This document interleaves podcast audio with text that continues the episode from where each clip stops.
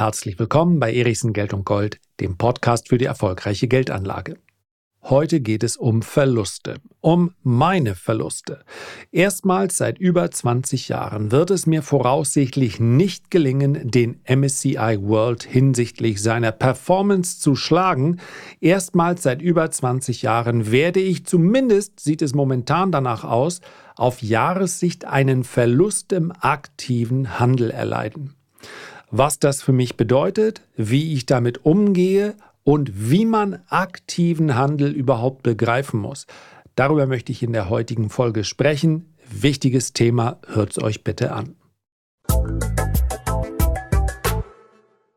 So, zuerst einmal möchte ich mich entschuldigen. In der heutigen Podcast-Folge tauchen die Worte ich und mir und meine sehr, sehr häufig auf, weil es eben um meinen privaten aktiven Handel geht, den viele Leser bei den Renditespezialisten verfolgen.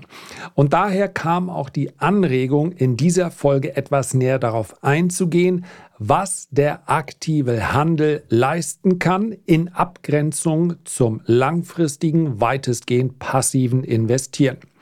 Es gab die kritische Nachfrage, hinsichtlich der Performance in diesem Jahr. Und ich nehme es vorweg, im aktiven Handel bin ich leicht im Minus. Und das in einem Zeitraum, in dem der MSCI World rund 10%, knapp 11%, während ich diese Podcast-Folge jetzt aufnehme, im Plus ist. Es handelt sich also um eine deutliche Underperformance. Leser der Renditespezialisten werden Passagen aus dieser Podcast-Folge wiedererkennen, weil ich diese Gedanken bereits in der letzten Hauptausgabe mit Ihnen geteilt habe. An dieser Stelle möchte ich Ihnen gerne einen taktischen Hinweis zum Vorgehen in der aktiven Geldanlage mit auf den Weg geben. Wir sprechen hier über die Erwartungshaltung. Das ist nämlich ganz, ganz wichtig. Wenn ich meine Erwartungen zu hoch hänge, sie dann permanent nicht erreiche, dann wird das ebenso zu verkehrten und wahrscheinlich sogar schlechten Ergebnissen führen oder man hört schlicht und einfach auf.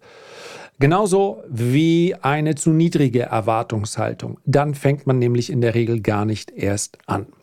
In guten Zeiten habe ich es häufig genug erwähnt und ich habe mich daran erfreut und Leser haben sich ebenso daran erfreut, dass ich seit meinem Start an der Börse jedes Jahr im aktiven Handel, früher war das hochaktives Trading mit Tausenden von Trades über 15 Jahre hinweg, jedes Jahr mit einem Gewinn abschließen konnte. Das tut man natürlich kund, ich habe es auf jeden Fall kundgetan. Und wenn ich 20 Jahre lang diesen aktiven Handel mit Gewinn abschließen konnte und damit auch in der Regel den MSCI World geschlagen habe, im Übrigen im letzten Jahr gab es noch eine Outperformance von knapp über 20 Prozent. Ja, der MSCI World ist um über 10 Prozent gefallen. Mein aktiver Handel hat ein Ergebnis von rund 10% plus gebracht, also eine Outperformance von über 20%. Wenn ich also so häufig darüber spreche, dass ich im aktiven Handel den Markt meistens schlage, dann ist es natürlich nur recht und billig und aus Gründen der Transparenz auch wichtig, dass ich in dieser der aktuellen Phase auch offen damit umgehe, dass ich im letzten Jahr, um es mal positiv auszudrücken, zumindest in den letzten neun Monaten äh, bisher noch nicht dieses Ziel erreicht habe. Ich muss noch eine sehr anständige Rendite erwirtschaften, damit das Jahr 2023 nicht das erste ist, für das ich dann tatsächlich unter dem Strich, ich wiederhole nochmal, weil diese Unterscheidung hier so wichtig ist, im aktiven Handel einen Verlust verbuchen muss. Aktuell steht also ein kleiner Verlust zu Buche und der MSCI World hat im gleichen Zeitraum um 11 Prozent in etwa zugelegt. Es wäre also in den letzten neun Monaten besser gewesen, ganz langweilig einen MSCI World ETF zu besparen, als gemeinsam mit mir im aktiven Handel unterwegs zu sein. Punkt. Aktiver Handel. Das bedeutet viel weniger konkrete Vorhersage, konkrete Prognose hinsichtlich der Richtung der Kursentwicklung, also aufwärts oder abwärts, als es viele Privatanleger erwarten würden, die sich diesem Thema erstmals nähern. Wer also behauptet, und davon gibt es ja eine ganze Reihe von Personen, die das tun, dass niemand genau prognostizieren könne, wie sich Aktien, Anleihen, Gold oder der Ölpreis entwickeln werden in den nächsten Monaten, Wochen, Tagen, dem ist nicht zu widersprechen. Goldman Sachs, JP Morgan und andere Investmentbanken haben wahrscheinlich etliche Milliarden Dollar in die Entwicklung von Prognosemodellen investiert. Ja, man holt sich die besten Köpfe von Harvard. Harvard, die sind ja, die sind quasi mit Mathematik groß geworden, sitzen im Hinterzimmer, denken über die Welt nach und wenn sie dann der Verlockung des Geldes erliegen, dann denken sie über Aktienmärkte nach. Nimmt man die Hedgefondsindustrie mit ins Boot, dann reden wir wahrscheinlich von Hunderten von Milliarden, die hier reingeflossen sind, um solche Prognosemodelle zu erstellen. Und dennoch liegen diese Investmentbanken und diese Hedgefondsadressen mit ihren Analysen regelmäßig verkehrt. Und da sie ihre Ergebnisse auch noch veröffentlichen müssen, wissen wir auch, dass sie sich im Eigenhandel keineswegs dumm und dusselig verdienen, sondern, wie es so schön heißt, auch nur mit Wasser kochen. Bei den meisten Privatanlegern dürfte der aktive Handel sogar regelmäßig zu einem Verlust werden, weil sie sich an eine Materie herantrauen, deren Regeln kein Hexenwerk sind, aber eben auch nicht so einfach wie das langfristige Investieren. Wenn also zum Beispiel ein Gerd Kommer und auch andere natürlich sagen, dass Privatanleger nicht traden sollten, nicht aktiv ihre Position handeln sollten, dann ist das erstmal grundsätzlich richtig. Denn rund 80 Prozent der Anleger verdienen damit kein Geld. Und darum geht es ja schließlich. Die anderen 20 Prozent beweisen allerdings, dass es möglich ist. Und ich bin mir relativ sicher, dass bei diesen 20 Prozent der anderen, vielleicht sind es auch etwas weniger, relativ wenig Fluktuation stattfindet. Es ist etwas anderes, wenn man über Jahre hinweg eine positive Performance produziert oder zufällig über ein paar Wochen hinweg. Wir haben das im Jahr 2020 erlebt. Sie können das ganz schön zum Beispiel in den Kommentaren unter meinen Videos sehen. Wenn ich dann über eine Aktie spreche oder über Gold oder über Bitcoin, dann sind da etliche, etliche Menschen, die natürlich schreiben, alles Pille-Palle, ich habe im letzten Quartal wieder 40 Prozent gemacht. Ja, wer in den Crash hinein gekauft hat, kommen wir gleich noch zu, der wird natürlich den Markt in hinsichtlich seiner Performance häufig outperformen, hinsichtlich seiner langfristigen durchschnittlichen Performance. Aber das alles ist natürlich nicht nachhaltig. Das sehen wir daran, dass in solche Anstiege hinein dann viele, viele Konten auch bei Brokern eröffnet werden, die den aktiven Handel ganz besonders in den Mittelgrund gestellt haben. Und dann wird es aber auch hinsichtlich der Aktivität viel, viel passiver. Aktiven Handel muss man erlernen, und man muss gewisse Regeln befolgen. Aktiver Handel ist dann erfolgreich, wenn man Positionen umsetzt, bei denen man entweder ein fundamentales oder ein technisches Setup, also einen Plan umsetzt. In der Praxis werden natürlich beide Instrumente oft miteinander kombiniert, bei denen die Chancen die Risiken überwiegen. Punkt. Sie wissen vorher natürlich nicht, welche Position nachher die Rendite bringen und welche auf dem Weg dahin als Verlustbringer akzeptiert werden müssen. Und darum geht es. Um das Herausarbeiten dieser Setups, dieser Chancen. Alle anderen Aussagen. Und man schicke mir bitte eine Mail, wenn man das widerlegen möchte. Ich bin, wie immer hier, zu einem offenen Diskurs bereit alle anderen Aussagen über geheime Systeme, ein ganz besonders ausgeprägtes Bauchgefühl, spezielle Indikatoren, spezielle Informationen aus einem ominösen Netzwerk der Superreichen, der Superinvestierten, das ist allesamt Marketing. Und es ist auch ganz einfach zu widerlegen. Was haben so prominente Namen wie George Soros, Carl Icahn, Paul Tudor Jones oder der mit Abstand, wirklich Abstand beste Wall Street Trader aller Zeiten, Stanley Druckenmiller, miteinander gemeinsam? Sie haben den breiten Aktienmarkt nicht nur im letzten Jahr, sondern in den letzten drei Jahren hinsichtlich der Rendite nicht schlagen können. Bis auf den letztgenannten Stanley Druckenmiller sind die anderen Herren, George Soros, Carl Icahn, Paul Tudor Jones und noch viele, viele mehr, die man kennt, die sind auf drei Jahressicht sogar im Minus. In einem Zeitraum, in dem der MSCI World um fast 40 Prozent gestiegen ist. Und das sage ich jetzt nicht, weil meine Performance tatsächlich viel besser war als die dieser Herren. Das freut mich natürlich, aber ich möchte auf etwas ganz anderes hinaus. Auf Sicht von 20 Jahren hat Stanley Druckenmiller und auch die anderen Herren, trotz der genannten Underperformance zuletzt, haben sie alle den MSCI World hinsichtlich der Rendite um Längen geschlagen. Wie kann das sein? Aktiver Handel, das bedeutet eben kein regelmäßiges Einkommen, sondern im wahrsten Sinne des Wortes eine außergewöhnliche Rendite. Im MSCI World, ich habe es eben schon gesagt, gab es 2022 ein Minus von 12,78 Prozent. Das Lars Eriksen Depot hat knapp 10 Prozent zugelegt und das entsprach einer Outperformance von über 20 Prozent und sorgte somit als Ergänzung zur langfristigen Anlage für eine Glättung der Performance im positiven Sinne. Denn auch mein langfristiges Portfolio, bei den Renditespezialisten nennen wir das Zukunftsdepot, dort also mit Einzelaktien umgesetzt, aber ich kann auch all diejenigen verstehen, die sagen, ich mache das lieber mit ETFs. Auch dort haben wir natürlich eine negative Performance erzielt.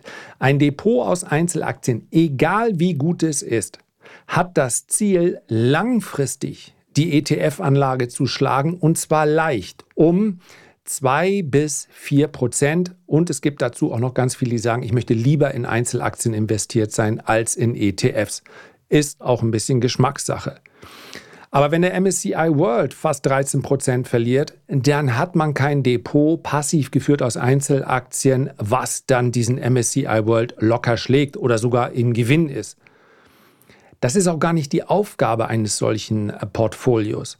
Aber gerade in solchen Zeiten kann eben diese Outperformance für eine Glättung sorgen. Mein persönliches Ziel sind in guten Jahren sehr deutlich zweistellige Renditen. Ich mache jetzt mal keine großen Ziffern dran. Und dafür muss ich Jahre wie dieses jetzt hier in Kauf nehmen. Und ich bin dazu bereit dass der Depotstart des Lars Eriksen Depots ausgerechnet im Jahr 2020 zu einer Zeit erfolgte, die man ja, mit dem Wort verrückt wohl noch verharmlost, spielt aber keine Rolle. So etwas gehört dazu, man weiß nie, was morgen kommt. Ich kann auch nicht für alle aktiven Anleger sprechen. Aber mein Ziel ist es, in schlechten Jahren das Risiko so zu kontrollieren, dass die Verluste möglichst niedrig ausfallen und dafür in guten Jahren sehr deutlich zweistellige Renditen zu erwirtschaften, indem ich in die großen Trends voll investiere und sie auch übergewichtet ausnutze. Und übergewichtet heißt nicht gehebelt, aber ein aktives Portfolio muss nicht gleichgewichtet sein über Branchen, sondern man konzentriert sich so wie jetzt aktuell zum Beispiel, mit einem deutlichen Übergewicht in Ölwerten. Ja, da habe ich im Juni, Juli einige Positionen aufgebaut und obwohl der Aktienmarkt gefallen ist, sind diese Positionen jetzt deutlich im Plus. So. Ausgezeichnete Jahre waren zum Beispiel im Zeitraum 2010 bis 2015. Da gab es jährliche Renditen bei mir von deutlich über 20 Prozent, in den besten Jahren über 40 Prozent. Das sind aber in der Regel Ausreißer nach oben. Und deswegen könnte man vereinfacht sagen, dass Trendmärkte, denn wir sprechen ja hier nicht vom aktiven Daytrading, sondern wir sprechen ja hier vom klassischen Swing Trading. Das heißt also, Positionen werden mindestens viele Tage, eher mehrere Wochen gehalten. Und das heißt natürlich, dass Trendmärkte, auch wenn sie nur ganz leicht steigend sind, ideal für diese Herangehensweise nicht nur erscheinen, sondern tatsächlich auch sind. Schwierig, und auch das sage ich in aller Offenheit und aller, Trans aller Transparenz, sind schnelle Trendwechsel. Je schneller, umso schwieriger. Und die berühmten V-förmigen Erholungen, von denen wir mm, ja, übergeordnet zwei gesehen haben in den letzten beiden Jahren. Die V-förmige Erholung schlechthin. war ganz sicherlich der, die schnelle Kurserholung aus dem Corona-Crash heraus. Investors are in the dark. They don't know how many people will fall ill or how long it will take for them to recover. An economic shock of unknowable scale is upon us, and shares in companies are being sold off. Kein Prognosemodell der Welt kann am Anfang einer Bewegung zwischen einer kurzen und heftigen Erholung und einem neuen Trend unterscheiden. Kein Prognosemodell der Welt. Und auch ich habe dafür keine geheimen Indikatoren. Ein Crash und die sich daraus ergebende Gelegenheit ist nicht das ideale Umfeld für einen aktiven Anleger, sondern für einen langfristigen Anleger. Wir haben es hier häufig genug besprochen und dank des Feedbacks weiß ich, es ist auch bei sehr vielen so angekommen. Der langfristige Anleger kann jeden Crash Ausrufezeichen, Ausrufezeichen, Ausrufezeichen bedenkenlos kaufen. Diese Strategie ist in der Vergangenheit immer aufgefallen. Ob der Markt nämlich nach seinem Kauf, denn auch der langfristige Anleger weiß natürlich nicht, wird das hier ein Crash von 25% oder 45%. Aber ob der Markt nach dem Kauf des langfristigen Anlegers noch weitere 20% fällt oder nicht, kann ihm ja egal sein. Er hält ja sowieso weiter Sonst wäre er kein langfristiger Anleger. Und in der dann folgenden Erholung, nach dem Corona-Crash zum Beispiel, ist der Markt innerhalb von drei bis vier Monaten, sowas gab es in der Geschwindigkeit noch nie, um fast 50 Prozent gestiegen. And while the impact of the Fed's actions is taking time to play out in the real economy, share prices rallied almost immediately. The S&P 500 recorded the biggest week of gains in more than four decades.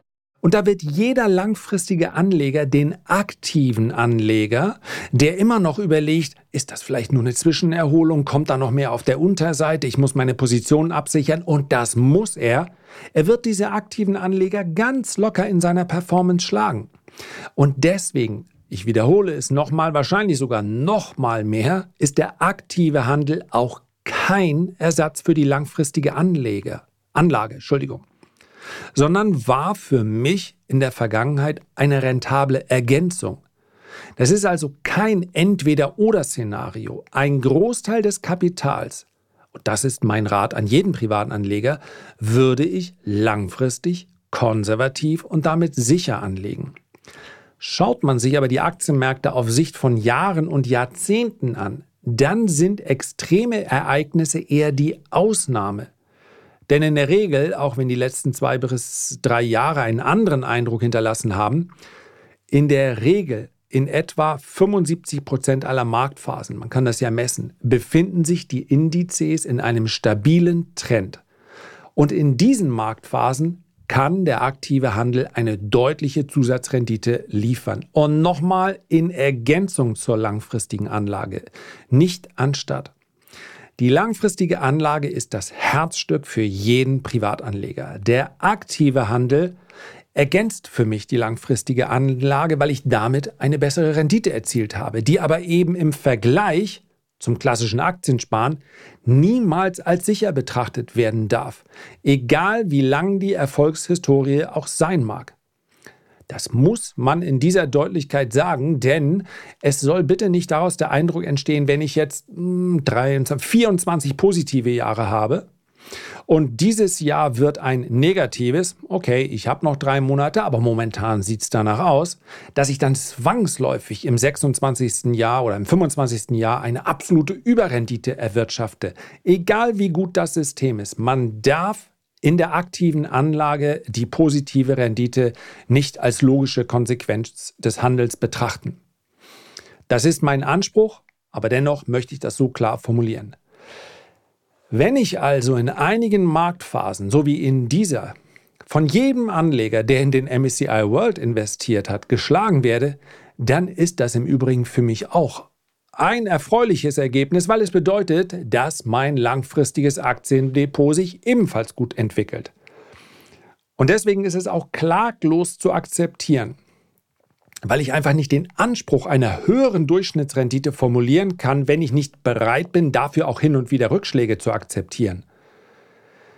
Es bedarf eines gewissen Risikos, zum Beispiel bei antizyklischen Investments, um deutlich zweistellige Renditen zu erzielen. Man kann nicht 20 bis 40 Prozent Renditeziel haben und trotzdem erst dann einsteigen, wenn ich in der Tagesschau von einem Bullenmarkt höre.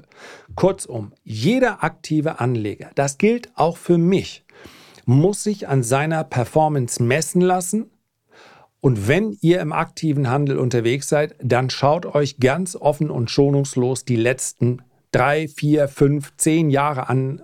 Egal wie lange ihr nun dabei seid, schaut euch diese Historie an und sagt, habe ich da den MSCI World oder sucht euch von mir aus auch einen anderen Vergleichsindex aus, den SP 500, war noch etwas schwerer zu schlagen, etwas herausfordernder. Habe ich den auch wirklich geschlagen? Wenn nicht, dann ist es vielleicht ein Hobby, was Spaß macht, aber dafür betreibe zumindest ich das nicht. Wie bei jeder Strategie sollte man allerdings hier nicht einen Zeitraum von Monaten für den Vergleich heranziehen, sondern mindestens drei bis fünf Jahre. Und zwar dann, wenn der Aktienmarkt im Normalfall jeden Zyklus einmal durchlaufen hat. Also es gibt immer wieder diese Phasen wie jetzt einer Konsolidierung, dann baut sich ein neuer Trend auf und zum Ende eines Trends hin ist dieser Trend dann am stärksten. Sollte ich also einmal mitschreiben, wer das möchte, ich gucke gerade auf die Minute, dass wenn hier in ein paar Jahren dann das, die Rückmeldung kommt, Minute 19, sollte ich also in drei bis vier Jahren den MSCI World nicht deutlich geschlagen haben, dann ist jede Kritik berechtigt, denn diesen Anspruch darf man stellen. Gerade hier im Podcast ist mir abschließend noch ein Gedanke wichtig. Bei allen Chancen, die sich in dieser angesprochene Disziplin an der Börse ergeben und bei aller Rendite, die ich in den letzten 20 Jahren erzielt habe und von der ich jetzt auch so häufig erzählt habe, dass ich es garantiert in den nächsten sechs Monaten nicht mehr machen möchte, Ausdrücklich muss betont werden, der aktive Handel oder sogar das Trading, das ist letztlich das gleiche, aber für die meisten hört sich ein Trading nach noch höherer Frequenz an.